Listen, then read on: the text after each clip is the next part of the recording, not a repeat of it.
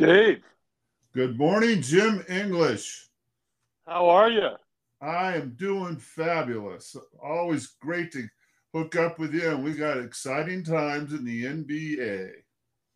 No question about it, Super Dave. And uh, this is Jim English and Super Dave, and we welcome you to our podcast on the NBA. We've been doing this for the entire year and having a ball. And we dedicate this to Randy Larson, our dear friend who passed away about a year and a half ago. And as always, we started off with saying something about Randy. And I know that you're never lost for words, Super Dave. So, what do you say about Randy now? Well, I thought about that, Jim, and I, we've talked so much about what a great basketball player Randy Larson was, but I'd like to talk today on the fact of Randy's personality. There's certain people, and only a handful that we meet in a lifetime, that you know what, Jim? It's just it's wonderful to be in the same room with them. And Randy was one of those guys, wasn't he? I mean, when people were around, if you have just stood there uh, uh, and not know the people around, you would see that uh, everything is evolving around one person and that person would be Randy. There, there was some magnetism to his personality that it, it's hard to describe, isn't it, Jim? No question about it. First of all, he was he had some very unique gifts that were, and we're talking personality wise. Uh, first of all, he was incredibly intelligent and had a memory like a steel trap. Nothing escaped that memory of him. And he was so intelligent but he also was very personable as well.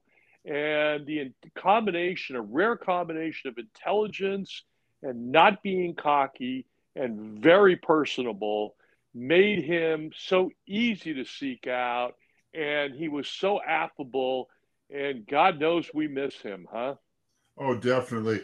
And and you you struck it just right on the nose as, as you always do, Jim he was unassuming with that intelligence. He was a genius. He was literally a genius. We can go into reasons why, but the fact is he he he almost tried to disguise that fact and and and he was he was always positive. He was always smiling. He he exuded this kind of confidence without cockiness, like you said. And and Jim, you and I are privileged to have known him. But what's great is that we dedicate this podcast to him and uh, I, I, I, trust you're you're getting this out to people because we not only taught some really hardcore and very uh, sophisticated uh, facts about the NBA, but we incorporate the whole genre of basketball and and uh, we always talk about our our history as basketball players, and it really revolves around Randy. So thanks, Jim, for always bringing up Randy at the outset of this podcast. Well, and you know, he a uh, couple of insights that he gave me is I was rooming with him when the three point line came into being. So he taught me uh, several things, but he taught me about the the mathematics of the three point shot. okay Uh, because he was, you know, he obviously loved it because he that was well within his range. And if you do the math, so if you're shooting 40% from three point land, okay, and you take 10 shots, you get 12 points. So that is like shooting 60% from two point land. So anybody shooting, if you're shooting 50% from two point land, you take 10 shots, you make 10 points, right? Yeah. Uh, math is pretty simple there. But if you take, if you take, if you're shooting 40%, that's 12 points. If you're shooting 37 to 38% from three point land, you're over that points per game. I'm sorry, that 10 points per 10 shots which means you're over 50% from two point land. So he was predicting what the NBA is now. He was a man of vision because he knew mathematically that the three point shot would totally change the NBA, which it has. And one other thing he told me is that Lonzo Ball is an excellent basketball player. You know, he can he can do everything. He can drive, he can dish, he's unselfish, plays defense, steals, block shots. The problem is, will he be able to stay on the court?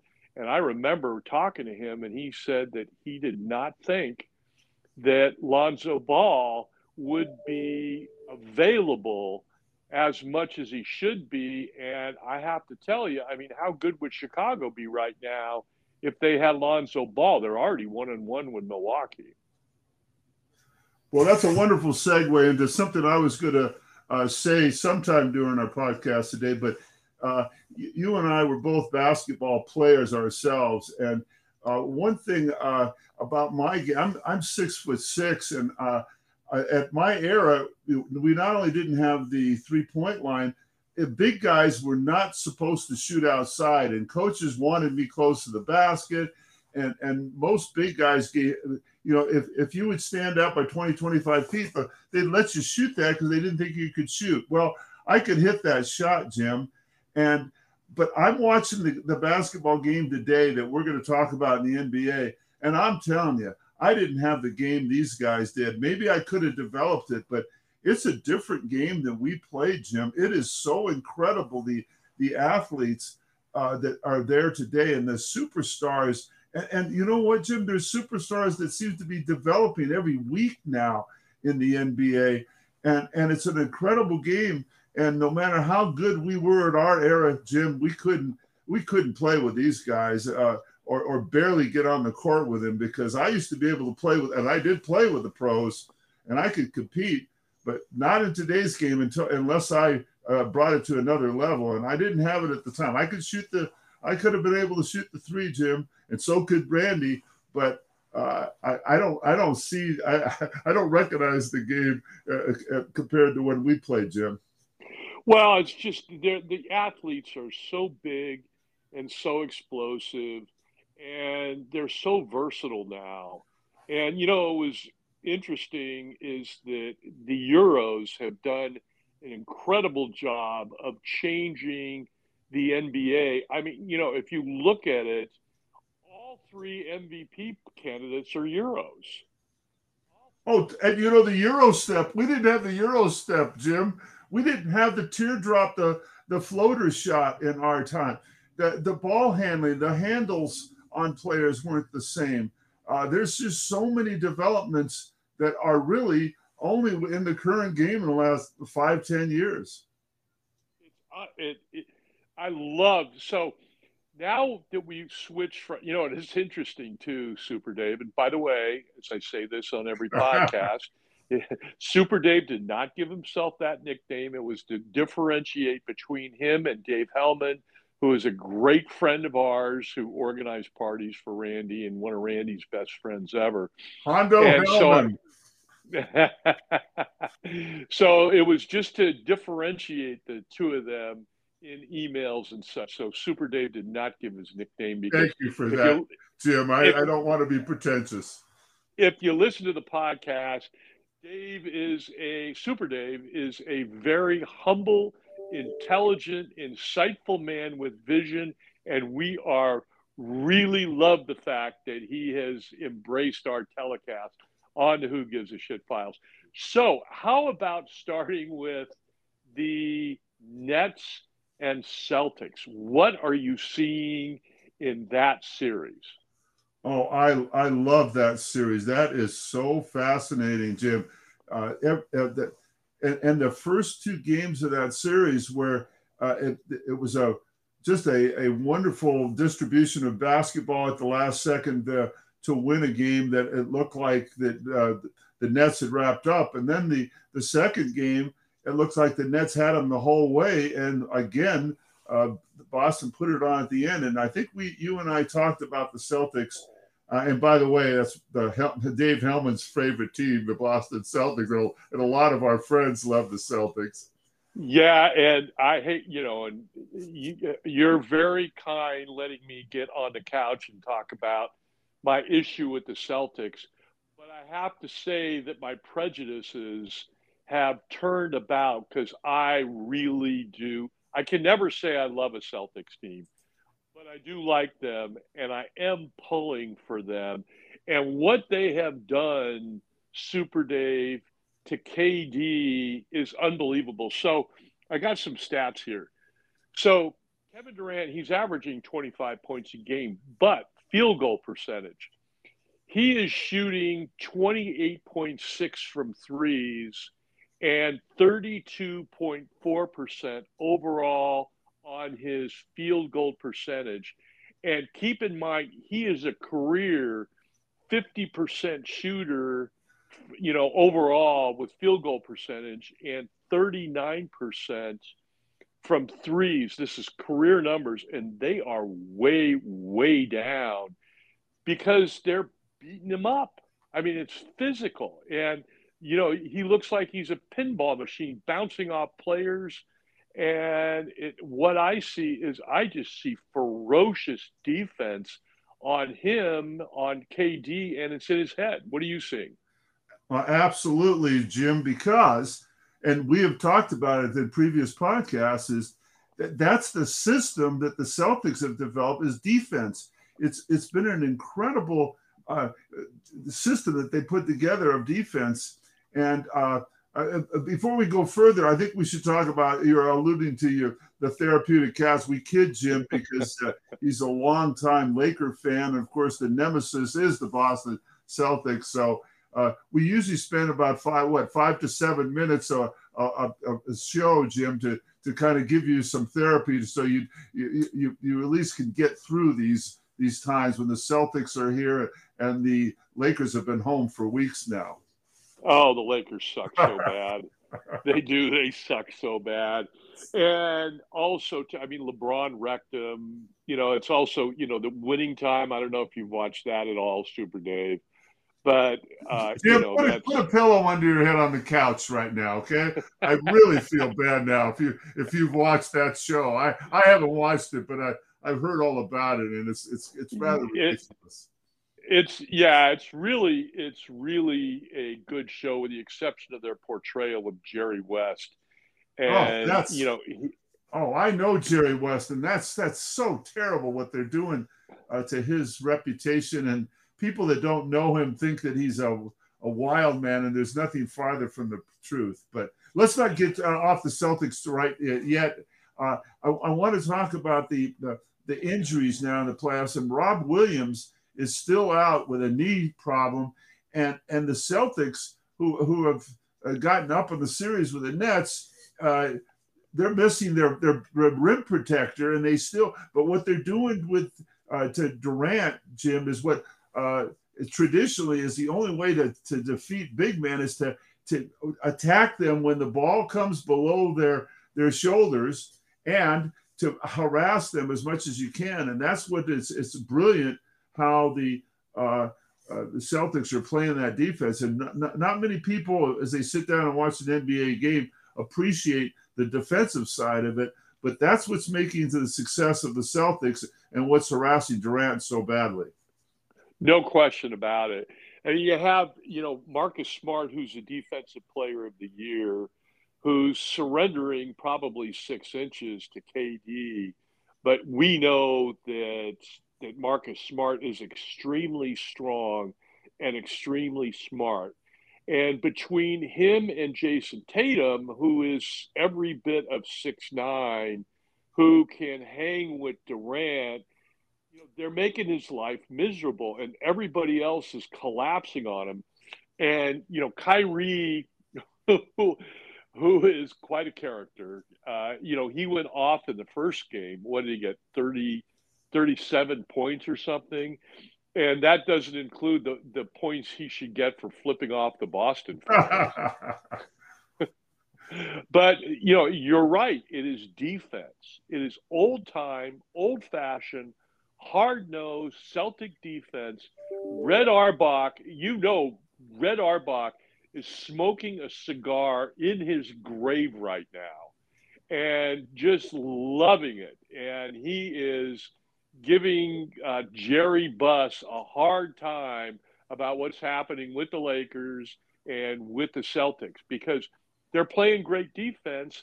And as you know, you know the the the, the listeners may or may not know this. You go down 2-0 in a series, you have a seven percent chance of coming back. So statistically, the Nets in this grand experiment is over. They're going to lose. Well, it looks like uh, Den- the Denver Nuggets are in the same situation. They're down 3 0, which nobody's ever come back from that. But still, there's some fascinating matchups in, in this NBA playoffs. And, the, uh, and, and talk about defense and Tatum, you know, they're defending uh, uh Jayson Tatum pretty well, too, because he's. Uh, he, he's not been uh, averaging as many points as he did during the regular season in this playoffs. Hasn't. But you know, Brown is doing what he normally does. And I think it's a testimonial to the Celtics that they're not going, they do not have Robert Williams Jr., you know, to, or Robert Williams the third, it might even be, that is, you know, a leader in block shots in the NBA, a rebounding leader, yet they're still beating the Nets. But that, that, it Theis, right? Theis, Theis, they're, their big guy coming off the bench, and Grant Williams too, formerly of Texas A&M, who is a six-six power forward, is really stepped up. I mean, it's there. It, it's amazing to me. It's a testimonial to their defense, to their coaching, and also, you know, we were talking, you and I, at the All Star break, and they were the Celtics were in the tank, and they totally turned it around a real testimonial to their organization and culture. And you know, I think uh, uh, Williams is now day to day. If he comes back, I think that is not only going to uh, take out the Nets in that series, but uh, I think you and I have both kind of uh, leaned towards the Celtics coming out of the East, and uh, I still feel that because now the Milwaukee Bucks have a, a, a Middleton hurt quite seriously that no telling when he's going to be coming back. And so there's some, some other teams with some chinks in their armor. And I think the Celtics, if they get Williams back, are, are going to be my favorite to come out of the East. Yeah, and you know, I want to uh, I want to laud you, cum laude, summa cum laude for Super Dave, because you picked Golden State Warriors even when Steph was hurt, even when uh, Draymond Green was hurt, and they're up 3 0, and nobody's ever going to come back. And they are rolling, Super Dave. You want to talk about your team here? Oh yeah, no. I, I was the, the thing that I thought might uh, short rail them was uh, was Stephen Curry's, but he's coming back to health, and, and you can now see it was one of my factors for bringing that up, uh, Jim. Was was that I thought Klay Thompson would eventually round into shape, and he is now rounding into shape. And then you had the development of Looney uh, as as a, another one of the stars on the team, and that team is really starting to roll. I I I I think that that's very likely in my mind. I see Golden State, and then of course there's another injury factor with uh, Phoenix, which is the biggest competition for Golden State, uh, and there's no telling how uh, affected Booker is going to be with his. I've had a hamstring injury, uh, Jim, and it's it's tough. It's a, that's a tough injury for a basketball player. And I, I'm looking at Golden State to to come out of the West and, and for a, a Warrior Celtics finals, in my in my humble opinion. Well, and your humble opinion seems to be right on. So Steph Curry is doing amazing things. So I was crunching, you know, I'm a numbers guy. I like to crunch some. You're numbers. a cruncher, Jim. I'm a cruncher. So Steph Curry, who's coming off the bench, and you gotta love the culture of Golden State, where their star, their MVP, the face of the franchise goes, "Yeah, I'm hurt, so I'll come off the bench." And he's averaging 25 points in 25 minutes off the bench. He is shooting 44% from three point land. I, I, you know, it's just astounding how well they're doing. Klay Thompson, right? You said he's back. Well, you are right. because he is averaging 22 points and shooting 45% from threes. Now, and another guy that I wanted to talk about, Jordan Poole. I believe that he was the last guy drafted in the NBA two years ago. And he is averaging 18 and a half points and shooting 36, almost 37% from three point land. So you've got you, you've got three mad bombers that are just doing amazing things. And also, too, is if you look at it, also Draymond Green. And by the way, when I was looking at numbers, interesting, there are seven different greens in the NBA playoffs right now. So that's a common name. And I mean, he is averaging eight points a game, eight assists, five rebounds, and he is shooting 38% from three point land. I mean, if they continue shooting like this, and, you know, with the diversity of people shooting like this, they're going to be impossible to beat. Impossible. Yeah, your green comment is uh, green power at, at, at play now in the NBA. And yeah, it is. Jordan Poole in the playoffs now uh, is averaging 28.7 points a game in the playoffs. So he's upped his game, and uh, that is a, a, another factor in that uh, in that Golden State. But it's uh, it's and Curry, and we've talked about it before. That's the best shooter I have ever seen, and he is he is on his game. So that is a very formidable team that's uh, that's getting there. And Klay Thompson now coming alive is uh, is just going to be spell some real problems for uh, anybody that's going to go up against him in the West, Jim. Totally agree. I mean, you know, a shout out to Steve Kerr. You know, he's doing a great job oh, of yeah. getting these guys open shots, and you can't guard them all. I mean, you just can't. I mean, when you have um, you have three players that are shooting approximately 40% from the three point land, you can't guard them all. All you can do is open up all your windows to your stadium and hope the wind blows off because there's nothing you can do now. Uh, but I, I, don't see I don't see uh, Denver coming back at all. This series is over, and you know that will allow Steph Curry to get healthy and I, am just so impressed by the coaching, the culture, the three point shooting, you know, the the development of Jordan Poole. I mean, it's just Looney, all their role players. You know, I mean, as much as I hate to admit it, because I still hold a grudge about Roseboro being hit with a bat by Juan Marichal back in the 60s. Back on the couch, Jim. that, that you know it's hard for me to root for a Golden State team, but this is everything that is good about basketball. Well, I'm glad you singled out Steve Kerr because uh, he and Curry actually kind of negotiated that system for bringing him off the bench because uh, uh, they're you know you know they're sort of budgeting his uh, his time now on the floor until he gets 100 percent healthy. But uh, and also you you've mentioned the the word again, and you you bring it up at just the right part, part, Jim, is culture. The culture of the Golden State Warriors, from the ownership down to management, and then the the way Kerr, Kerr uh, runs that team is is is really a, a, joy to watch. And we, we talked about Jerry West. Well, he has his fingerprints on that organization as well, Jim. He does. He does.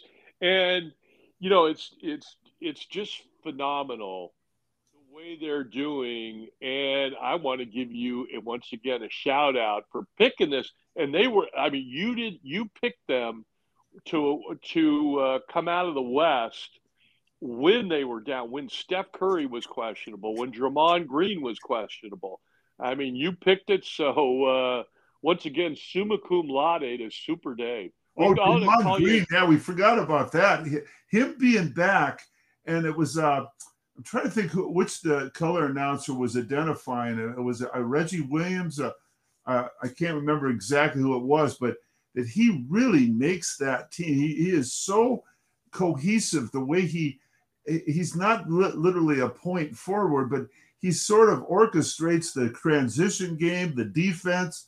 Uh, Green being healthy, Curry being healthy. Uh, they're not 100%.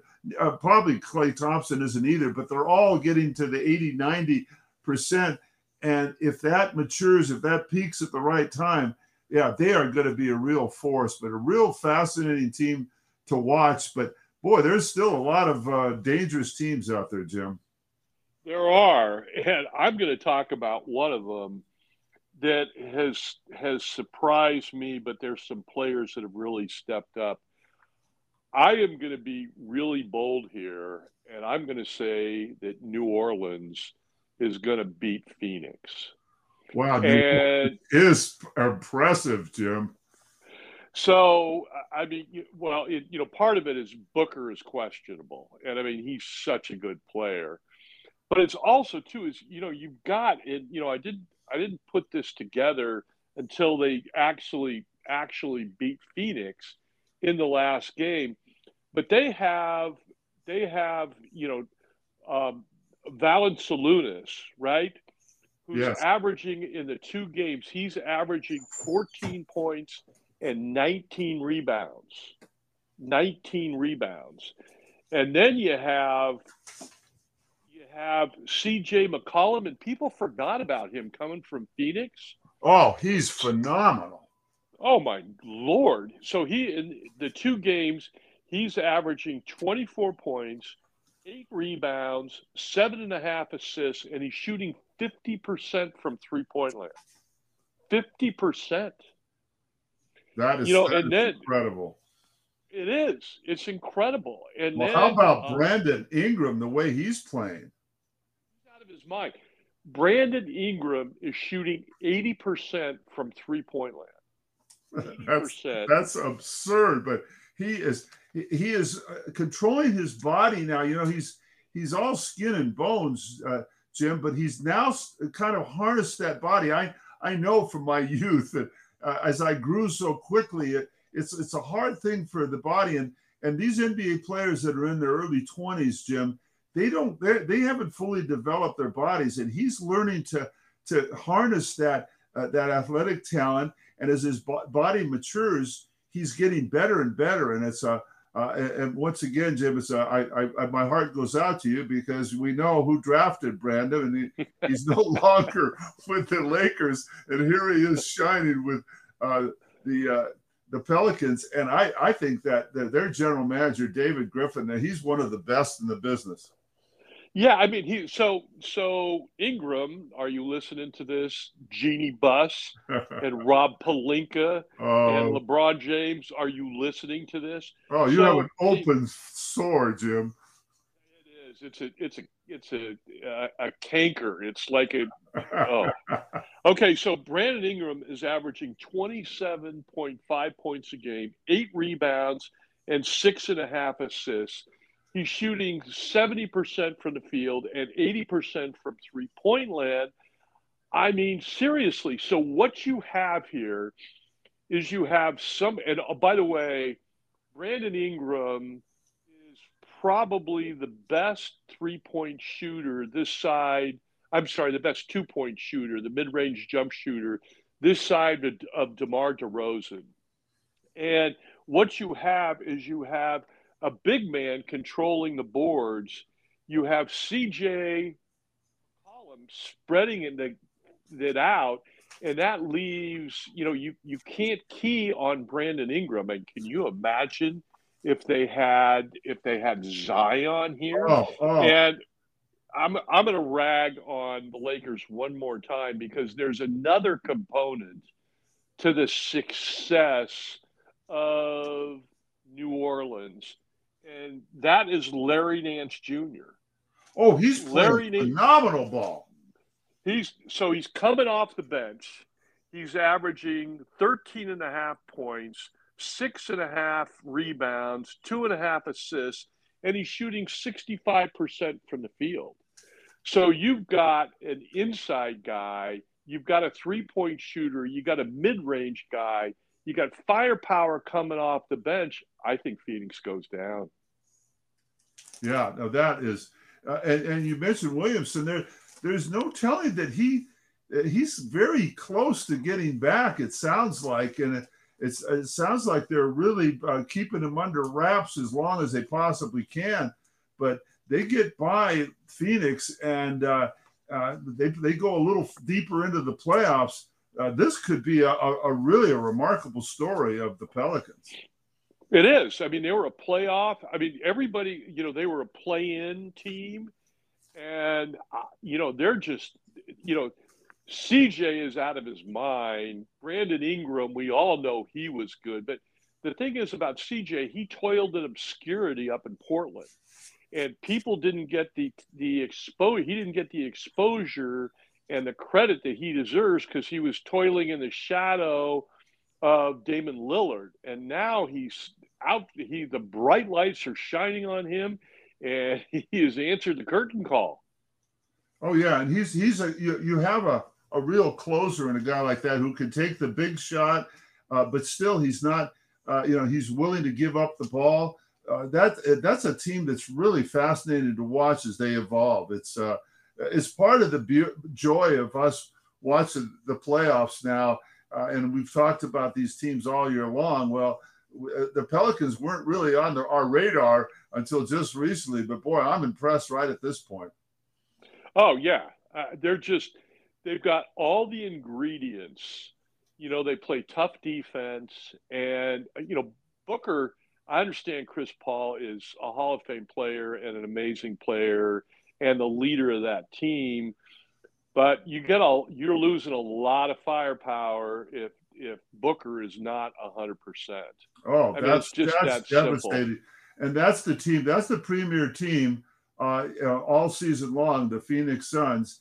And uh, without Booker, and I like I said, a hamstring is a really bad one.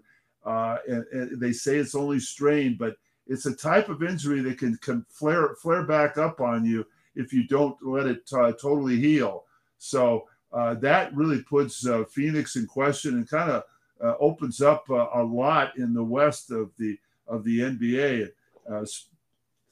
speaking of which, I mean, yeah, I mean, there's there's no, there's sorry, uh, there's no question about it. And the thing is, is New Orleans has been in a pressure packed situation to make the playoffs, to make the play in game for the last three or four weeks.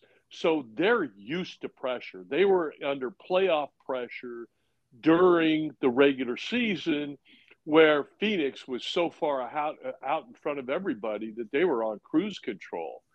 So now they're going to have to generate intensity they didn't have to in the last, let's face it, month of the season. And, you know, Phoenix, um, I'm sorry, New Orleans to pressure and they're sucking it up. So, well, Super you know, what else do you go ahead? Another real surprise and a key injury, of course, was Dallas losing Luka Doncic, but look who's come to the fore for Dallas is Jalen Brunson. Brunson is starting to, to, to take over, and Doncic comes back there, Utah is in some real serious problem, and Dallas is starting to show signs of emerging.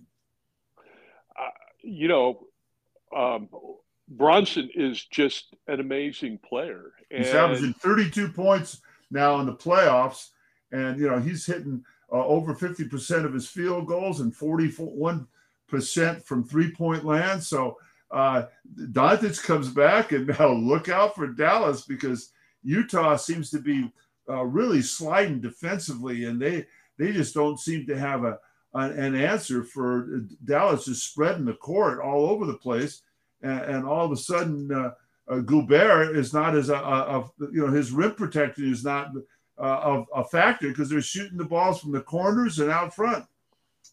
Yeah, they're moving the ball around. It is, it, I mean, nobody would have, you know, so nobody would have foreseen this without Luka. You know, you expect Brunson to step up because he's a Vill- Villanova boy, and you saw yesterday that Jay Wright is retiring, which is too bad because he's class in the NBA, as uh, class in in uh, in college basketball. So props to him. But Brunson, who is one of his products, I mean, he is just really stepping up and doing it And it's also, uh, I just didn't think this would happen without Luka. I thought they were so Luka dependent, and now they can keep resting him until Utah can show that they can keep up with Dallas, and I don't see it. He may be able to rest the whole series. Oh yeah, no, that's that's just a a, a, a real big factor here, and and, and Dallas, uh, they, they, have, uh, you, you, know, the the way they spread the court, they've got uh, Kleber now goes outside, and and, and and Gobert has to decide is he going to leave the middle and go out to the corner or not, and and then you have uh, Bullock shooting well and uh, Finney Smith outside, and they've got some other weapons there uh, along with Brunson, and uh, uh just defensively, it doesn't look like Utah is is really generating the the energy necessary to slow down Dallas. And Doncic gets back, and uh, I, I think Utah is really in serious trouble of, of dropping out of the playoffs. I agree. I agree, and it's just you know it's funny that you know you you got to love the NBA playoffs because of the sense of urgency and the intensity, and people step up, and there's people that do well in regular seasons and that don't do well in the playoffs, and there's other people that do, you know, that's that vice versa. But I just, I have to tell you, Super Dave, I just couldn't imagine Utah losing to Dallas without Luka, the you know an MVP candidate. I just well, yeah, everybody's talked about. Uh, he is uh, Doncic is probably the biggest portion of a, any team's offense in the NBA and to take him out of the equation and have them still competitive is is rather remarkable. Who is the coach? Is that uh, Jason Kidd? Yeah, Jason Kidd. He's pulling the strings there, and uh, I'm I'm impressed the way he's uh, the way he's uh, running that team. And and like I said, he went small uh, uh, for that very reason, and it and it didn't look like Utah adjusted to that, and it was it was kind of a a, a strategic factor that you have to credit the the coaches. You know, no question about it. And you know, Gobert is you know, you know he's like a traditional big man, even though he's Euro. I believe he's from France, and you know, but he is a traditional big man, and he likes to patrol the paint, likes to hang around the rim. But you're right. If you're playing small ball, passing around the perimeter there's no place for him to go, and somebody's eventually going to be open. And and then there's there's some criticism, uh, and, and, once again there's uh, there's talk about Quin Snyder, the coach of Utah, that he's not adjusting to what uh, to what Jason Kidd is doing on the Dallas side, and he's got uh, Donovan Mitchell who. Uh, it, it, there's they say he's they're, they're they're kind of targeting him as one of the weak links of the defense. Uh, he's scoring like crazy. He's a great offensive force, for Utah. But defensively, uh, he lets the penetration go and then the kick out to the outside. And if Rudy Gobert doesn't go outside, then that, that he's kind of a waste in there. So uh, it, it's a it's a really interesting chess match going on with the Utah uh, Dallas series. So it's just another factor that really makes us so interested in the uh, in the NBA playoffs this year because there's there's so many moving parts, Jim. It's it's really absolutely. I mean, props to Jason Kidd. Yeah. I mean, you know, he's he's been around. You know, obviously he's a Hall of Fame point guard, and he's been. Uh, you know, of course, he was a Laker assistant coach, but uh, you know, he learned what not to do with the Lakers, and he's translating that into what he's doing at Dallas, and it's just you know, he's winning the chess match.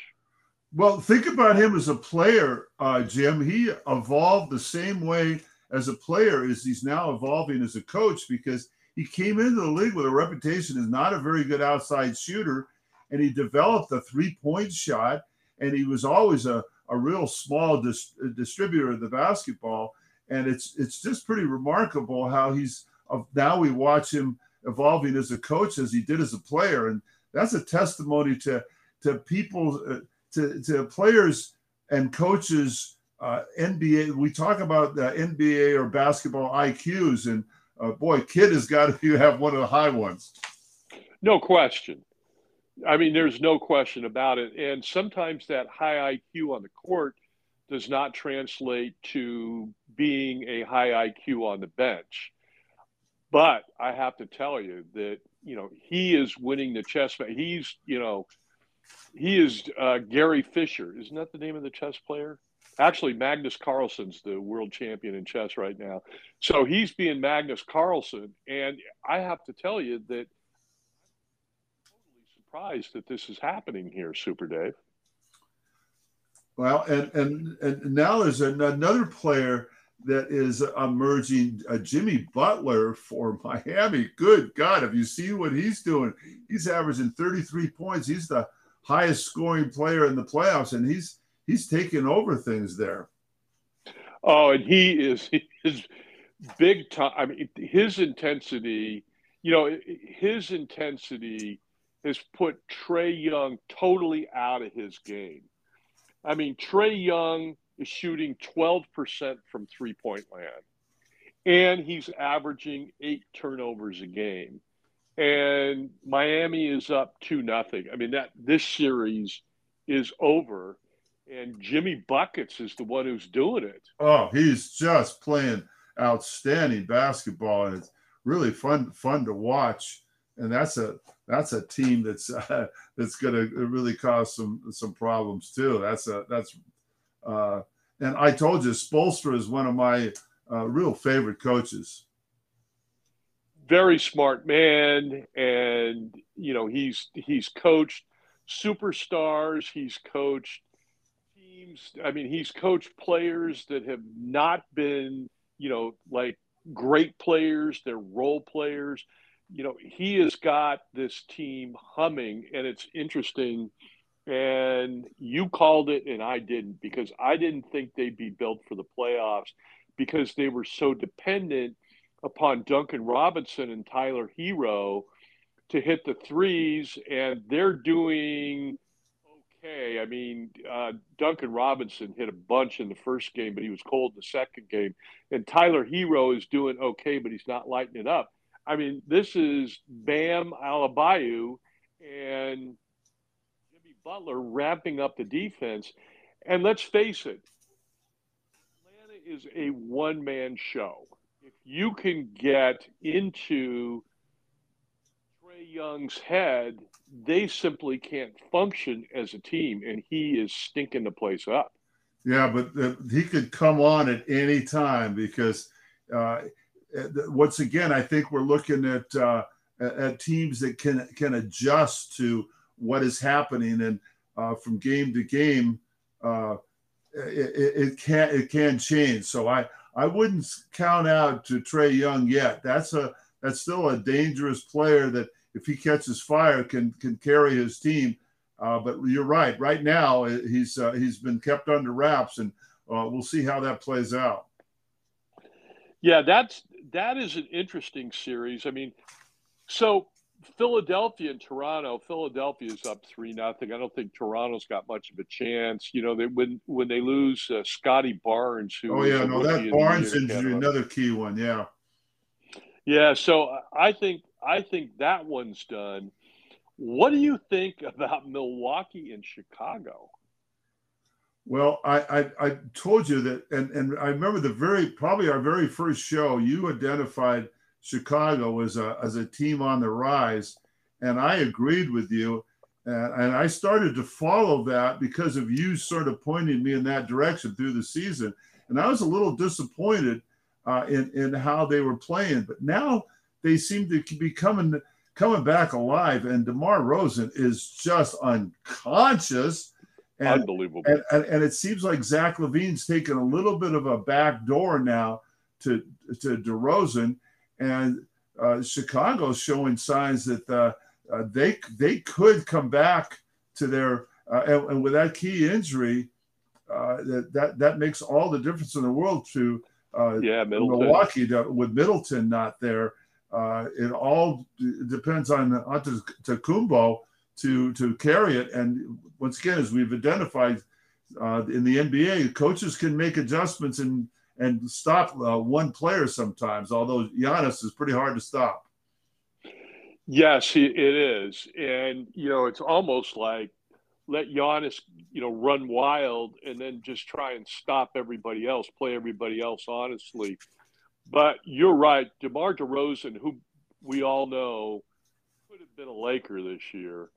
Um, oh, but we got Westbrook though. That, that that's that was the uh, that was the choice. Let's see, uh, Russell Westbrook or DeMar DeRozan. Uh, uh, let's go with Russell. I don't get it. Well, once again, LeBron and the Three Stooges, which are Pelinka and Buss and Kurt Rambis, striking. Oh, and Rambis's wife, Jim, of course.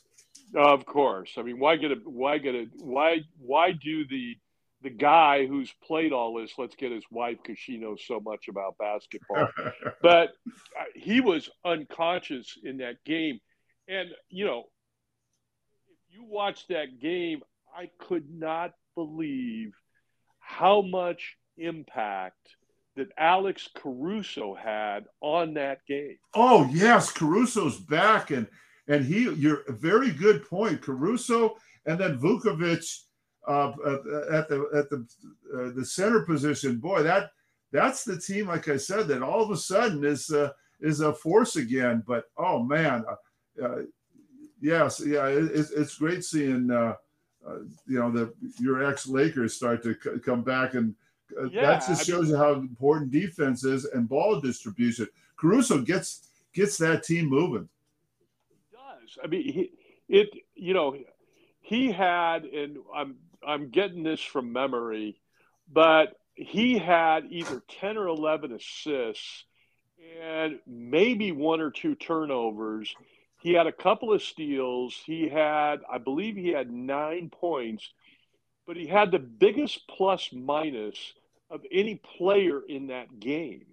And he is just, he's ferocious on defense. He's intense. And it's also too is that you and you know the Lakers could have kept him for seven million dollars.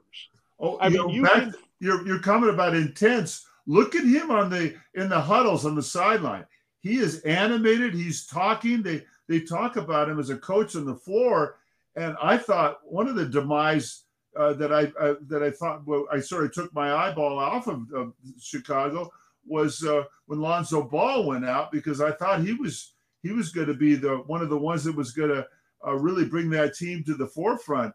But now that uh, you know, it, it's it's really interesting to to see the evolution of that team as they adjust to injuries.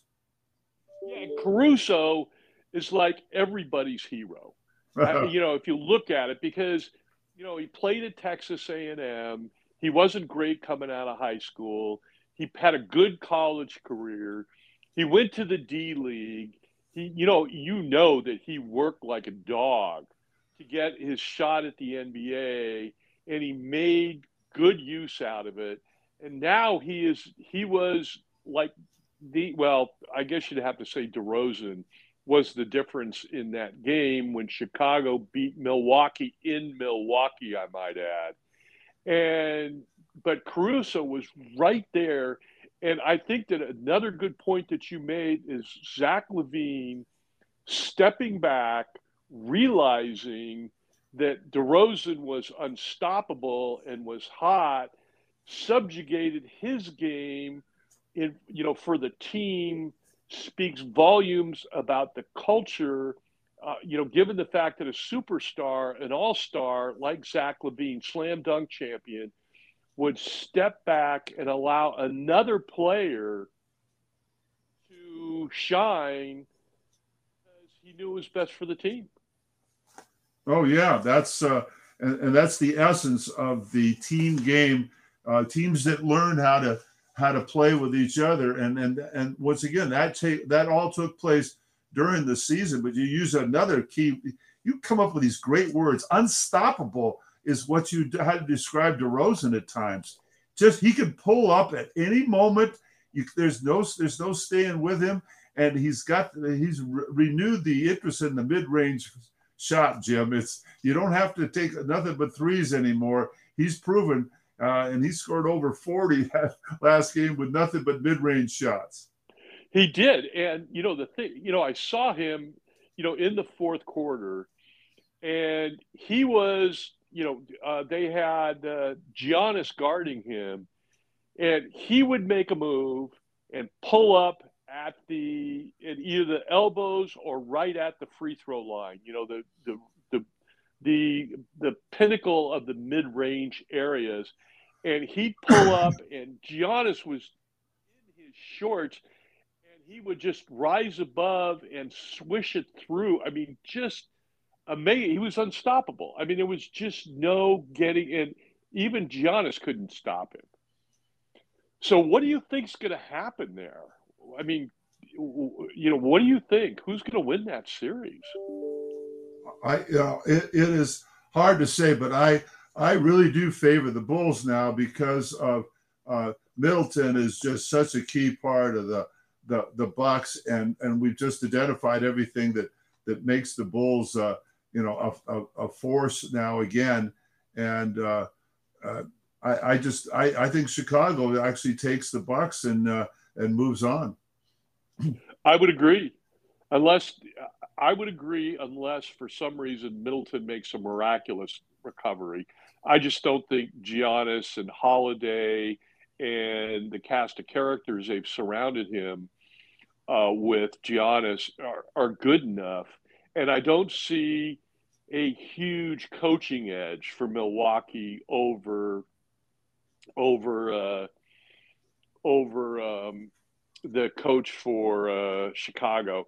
So you know, I I would agree. You know, I mean that sets up.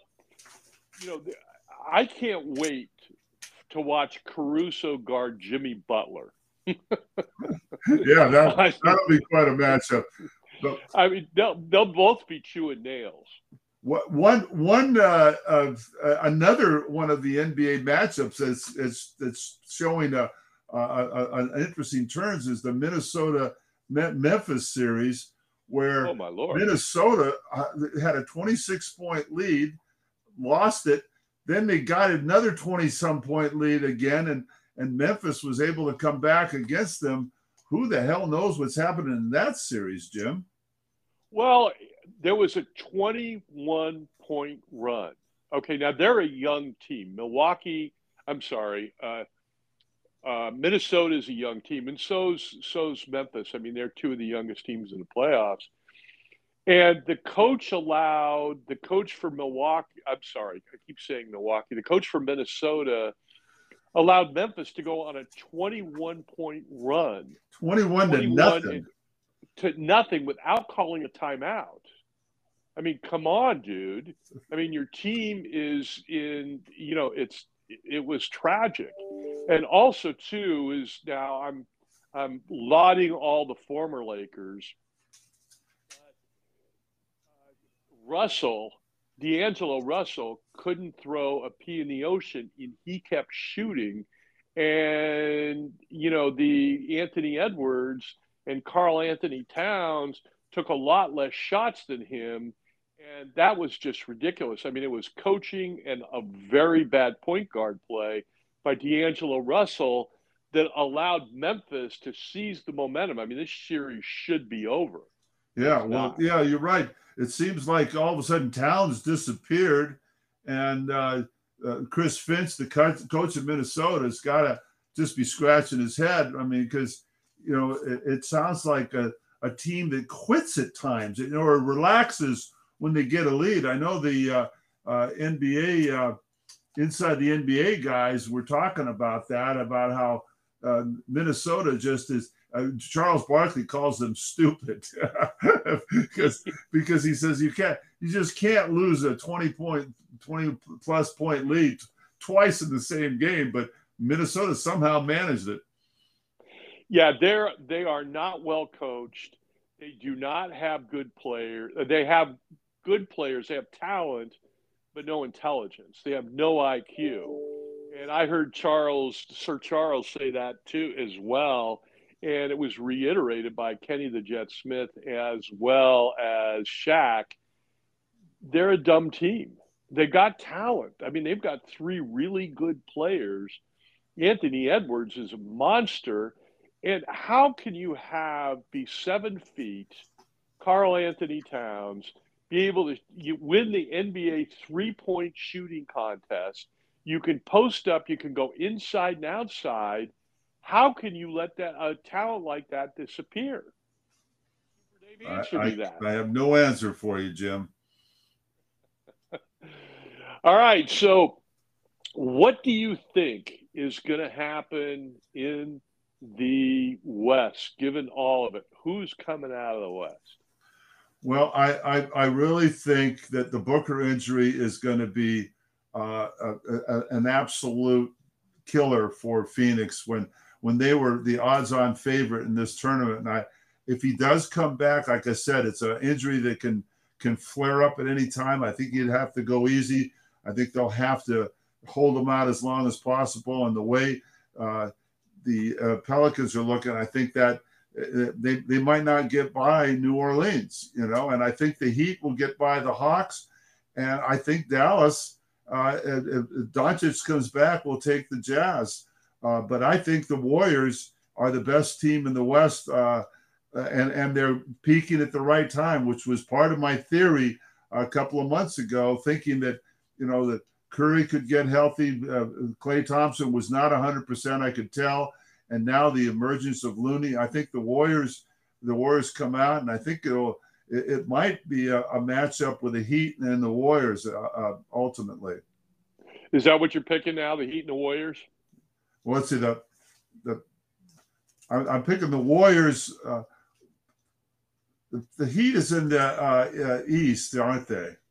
Yeah. So who do you? So you got? Yeah. So on the West, got, I think it's gonna it's gonna end up the Warriors and the Pelicans, or no, yeah, the Warriors and the Pelicans. I think in the West. Wow. Gosh, that's amazing. I know. Nobody would I know. Picked that, uh, but... Think about that in mid-season, and you think I'm nuts, but uh, that's that's who I like coming out of the West, and I like uh, I like the uh, I still say the Celtics are the favorites uh, and I think it'll be end, end up a uh, a Celtic Heat final. I it's going to be hard to argue with either one of those. I love I love the fact that New Orleans is there because of you know just because of where they came from. They thought you know I mean everybody thought with Zion Zion being so apathetic about the team and rumors about trade that they were done. Boy, but you put in somebody like CJ McCollum and it totally changes the dynamics. I mean, he is like Steph Curry Jr. with his three point shooting, and he can carry it for a season, you know, for a series. So I love your picks. I love your picks, Super Dave. So what uh, now that we're we're done with the picking because I agree with you. What would you like to say about basketball in the playoffs? And it's an open mic, and you're up, sir. Well, I, I encourage anybody that's listening to this podcast, if they have been a little bit bored in the past with the NBA, I think this would be the time to sit down and watch some of these playoff games, uh, and and you will find the interesting the factors are that any one of these teams, they're so talented now, Jim. The these teams go seven, eight deep with incredible talent. We mentioned the stars on most of these teams, but uh, I see emerging stars. Uh, you know, we talked about Brandon Ingram. You know, he was just one of their good players. Now he's he's a he's he's moving up to an upper echelon player. But there's a lot of those, and, and it's an absolute uh, uh, incredible opportunity in the playoffs where you can see a short series and see how these teams and and really it's an open. I, I the, the, the teams I mentioned are just what I think is going to happen, but I wouldn't be surprised at any of these teams emerging. So that's what I my message out there to our listeners, Jim, is to to sit down and and, and, take a even if you've gone away and gone to college basketball, come back to the pros. Uh, learn from Jim and I how why we appreciate the NBA so much, and I think they'll be be happier and they'll learn something in the process, Jim. Well said, Super Dave. And you know, we usually do a podcast every two weeks, but we're going to have to do one next week. I think so, so. We're getting to that point of playoffs. I think we should jam one in before we get too far along. We shall. So we'll set something up for next week. Super Dave, thank you for joining us. And for all our listeners out there, thank you for listening to the Who Gives a Shit Files.